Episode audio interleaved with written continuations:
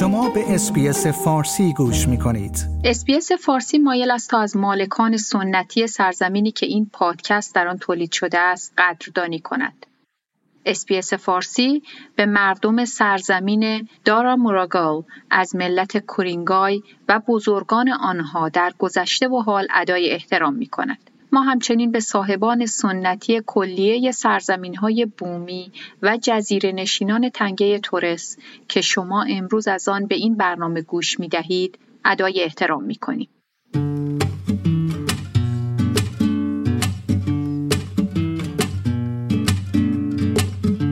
از سواحل ماسه نرم گرفته تا سواحل مواج صخره‌ای کیه که خاطره ای از دریا در گوشه ای از این دنیا نداره حتی اگه شنا کردن بلد نباشین روح دریا و قدم زدن روی شنها قدرت و انرژی دگرگون کننده و آرامش دهنده داره. سلام. من فاطمه هاشمی از رادیو اسپیس فارسی با مجموعه پادکست های دریچه‌ای به استرالیا در خدمتتون هستم. برنامه امروز درباره فرهنگ ساحلی و جاذبه های دریایی استرالیا و جذابیت ها و خطرات اون و همینطور در مورد تاریخچه و پیوند مردمان بومی استرالیا با آب و ورزش های آبی است که نظرات چند مهمان برنامه رو هم در این مورد تقدیمتون خواهیم کرد. Today's gonna be a scorcher. Let's go to the beach. برای دوستداران دریا خوشحالم که به شما بگم که استرالیا سرزمین بیش از ده هزار ساحله. به این معنی که اگر بخواهید هر روز از یک ساحل جدید دیدن کنید نزدیک به 27 سال طول می‌کشه تا تمام سواحل استرالیا رو ببینید. به لحاظ جغرافیایی استرالیا بین اقیانوس هند در غرب و اقیانوس آرام جنوبی در شرق اون واقع شده. استرالیا از بیش از 8200 جزیره تشکیل شده که بزرگترین اونها سرزمین اصلی یا مینلند و دومین جزیره بزرگ ایالت تازمانی است. جمعیت استرالیا هم در امتداد سواحل شرقی و جنوب شرقی متمرکز شده. استرالیایی ها راه های زیادی برای لذت بردن از سواحل زیبای این کشور پیدا کردند. از جمله این ها میشه به موج سواری، ماهیگیری، کایاک سواری و کریکت ساحلی اشاره کرد. حتی زمانی که مردم استرالیا از ساحل دور هستن می‌تونید رگه هایی از این عشق و علاقه رو مشاهده کنید. چرا که برای دهه های متمادی این فرهنگ روی همه چیز تأثیر گذار بوده از موسیقی استرالیا گرفته تا برنامه های تلویزیونی. خانم نادیا عزیزآبادی مربی شنا و قواسی در شهر هوبارت تازمانی است و درباره فرهنگ ساحلی و علاقه تاریخی استرالیایی ها به سواحل و تفریح های آبی میگه. اولین چیزی که شما باید در نظر بگیرید اینه که استرالیا یه جزیره است و زندگی در یه جزیره دور از تمام دنیا این باور رو به تمام آدم ها میده که باید یه جوری با اون چیزی که اولین نگاه می‌بینن که اون آب هست باید با اون بتونن یه معامله یه connection راحتی باهاش در به وجود بیارن.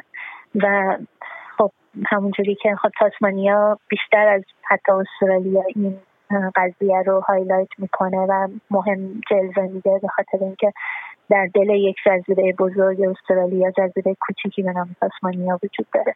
و این باعث میشه که فرهنگ ورزش های آبی و فرهنگ زندگی ساحلی یه چیزی باشه که تمامشون باش بزرگ میشن تمام استرالیا یا برای مهاجرهای تازه وارد یه چیز شاید جدید و دور از دسترسی باشه. بله. ولی فکر می‌کنم یه راه خوش آمدگویی به مهاجرها می‌تونه این باشه که معرفیشون بکنیم به این فرهنگ ساحلی استراحتگاه های ساحلی یا ریزورت ها در اوایل دهه 1900 میلادی در سراسر کشور راه افتادند. استرالیایی ها در واقع سواحل رو نمادی از سبک زندگی، آزادی و استقلال خودشون می‌دونن. تابستان در استرالیا بهترین فصل برای رفتن به ساحل و در روزهای آفتابی بسیاری از مردم به سمت سواحل سرازیر میشن. حالا اگرچه خورشید یکی از ویژگی های اصلی آب و هوای بینظیر استرالیا است اما قرار گرفتن در معرض اشعه های اون برای چندین ساعت در طول روز برای سلامت پوست مضر هست. محافظت از اشعه مضر ماورای بنفش خورشید به ویژه برای پیشگیری از سرطان پوست بسیار مهمه. خوب بدونیم که استرالیا دارای بالاترین میزان اشعه ماورای بنفش در جهان هست و این میزان اونقدر قوی هست که تنها در ده دقیقه باعث آفتاب سوختگی میشه. بنابراین قبل از رفتن به اقیانوس مطمئن بشید که کرم ضد آفتاب استفاده کنید و هر دو ساعت یک بار هم اون رو تجدید کنید. از طرف دیگه در استرالیا سواحل بسیار متفاوت هستند با هم دیگه. خانم نادیا عزیزآبادی میگه که آبهای تازمانیا سرد هستند و مثلا با آبهای گرم کوینزلند و نیو ساوت ولز بسیار متفاوتن و همچنین شنا کردن در رودخانه و دریاچه و اقیانوس هم تفاوت‌های زیادی دارند. فرهنگ ساحل اینجا بیشتر فرهنگ اینجایی کردن و لذت بردن از ساحل هست. ما خیلی از بچههایی که دانش آموزایی که من الان دارم دانشجوهایی که دارم و بهشون آموزش میدم خیلیشون از کشورهایی میان که پر از دریاچه هاست و توی دریاچه شنا می‌کنن. ولی متفاوت هست از فرهنگی که اینجا دارن که باربیکیو می‌کنن توی ساحل شنای دریا رو انجام میدن و خب مطمئنا دریا خیلی متفاوت از یه رودخونه است که شما حالا بچه‌ای که مثلا نپال میانی از کشورهای اون قسمت از دنیا میان اونا فرهنگ دریاچه و دریا رو بلدن ولی اقیانوسی مثل اقیانوس های اینجا که آبهای مواج داشته باشه و قوانین خاص خودش رو داشته باشه برای شنا کاملا متفاوت بله. اگر تا به حال به یک ساحل استرالیا رفته باشید متوجه شدید که قوانین زیاد و شرایط ورودی وجود داره. به عنوان مثال همراه داشتن سگ در بعضی سواحل و یا سیگار کشیدن ممنوعه. به علاوه اکثر سواحل دارای غریق نجاتهای واجد شرایط تحت پوشش باشگاه نجات غریقها و مسئول نجات افراد از غرق شدگی، ارائه کمکهای اولیه و مراقبتهای بهداشتی اضطراری هستند. این به این دلیل هست که اغلب سواحل استرالیا دارای موجها و جریانهای قوی هستند که برای موج سواری عالی اما گاهی می‌تونن بسیار خطرناک باشن. به همین دلیل در اکثر سواحل استرالیا پرچمهای قرمز و زرد رو مشاهده می‌کنید و برای ایمنی خودتون باید بین پرچما شنا کنید که هر روز بسته به شرایط آب جابجا جا میشن.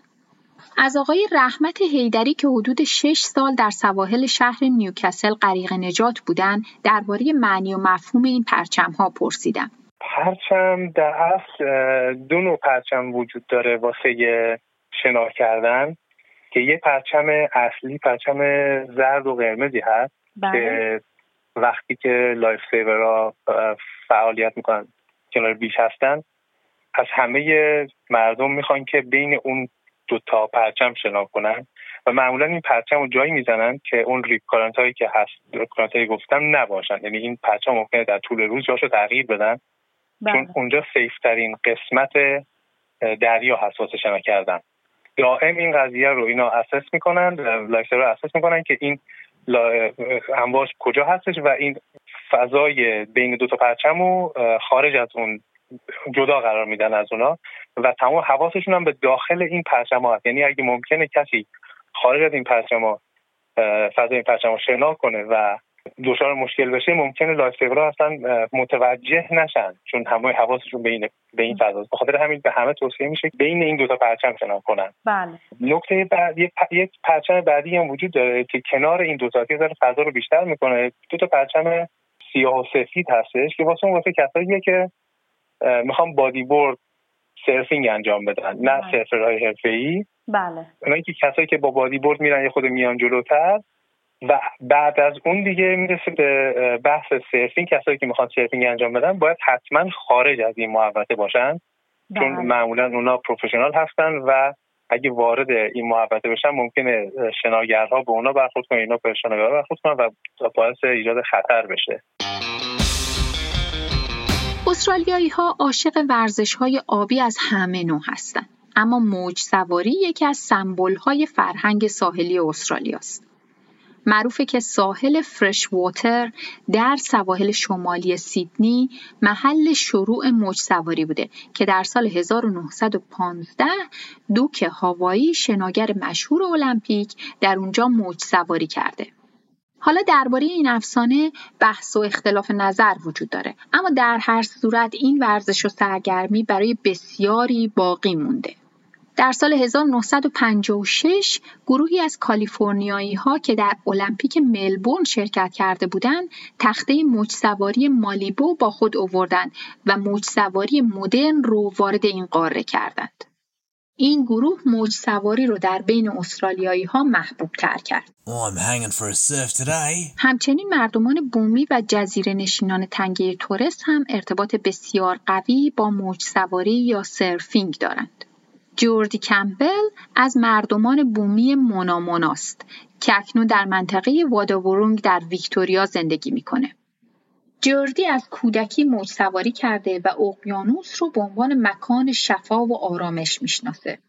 اون میگه از نظر من موج سواری به عنوان یک ورزش یکی از بهترین راههایی که می‌تونید با اقیانوس ارتباط بگیرید این روش واقعا فروتنانه و قدرتمندیه که بتونید بر روی امواج سوار بشید و از بودن در اقیانوس به این طریق لذت ببرید. جردی میگه که آب بخشی قوی از فرهنگ مردمان بومی هست و هزاران ساله که وجود داشته و معتقده که روی بچه هایی که با اونها کار می‌کنه تاثیر بسیار زیادی داره. اون میگه on land they might have a bunch of troubles and things going on but as soon as they get in the water you see that just all wash away. در خشکی ممکنه یک سری مشکلاتی پیش بیاد اما به محض اینکه وارد آب میشن بچه ها همه مشکلات از بین میره. اقیانوس چنین مکان شفابخشی نه تنها برای مردمان بومی بلکه برای همه مردمه. آب ذاتا بخشی از فرهنگ ما به عنوان مردمان بومی بوده. یکی از کارهایی که وقتی یک قبیله با قبیله دیگری ملاقات می‌کرد انجام می‌دادیم از مردم در سرزمین خودمون استقبال می‌کردیم یکی از کارهایی که برای خوش آمدگویی انجام می‌دادیم این بود که یک مقداری آب می نوشیدیم. بعد اون آب رو به مهمانان می‌دادیم تا جرعه جرعه بنوشن تا به این وسیله به اونها نشون بدیم که نوشیدن اون آب بی خطر هست و اینکه ما با هم در امنیت خواهیم بود.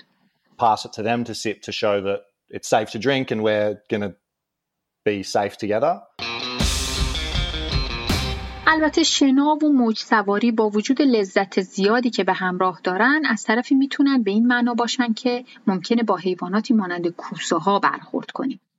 در استرالیا کوسه سومین حیوان خطرناکه.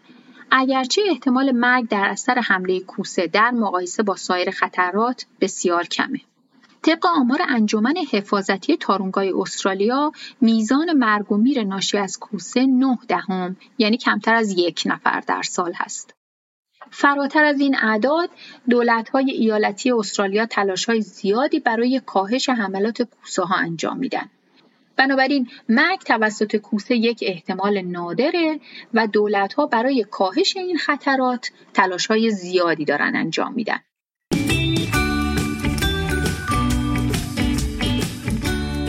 خلاصه اینکه از کارناوال های موج سواری و برنامه های فرهنگی ملی گرفته تا تعطیلات خانوادگی در کنار دریا سواحل استرالیا سمبولی از فرهنگ اون هست و میلیون ها نفر رو بدون توجه به اینکه در کدام گوشه این قاره زندگی می کنند متحد کرده. شنوندگان عزیز از اینکه به قسمت اول مجموعه دریچه به استرالیا گوش دادید سپاس گذارید.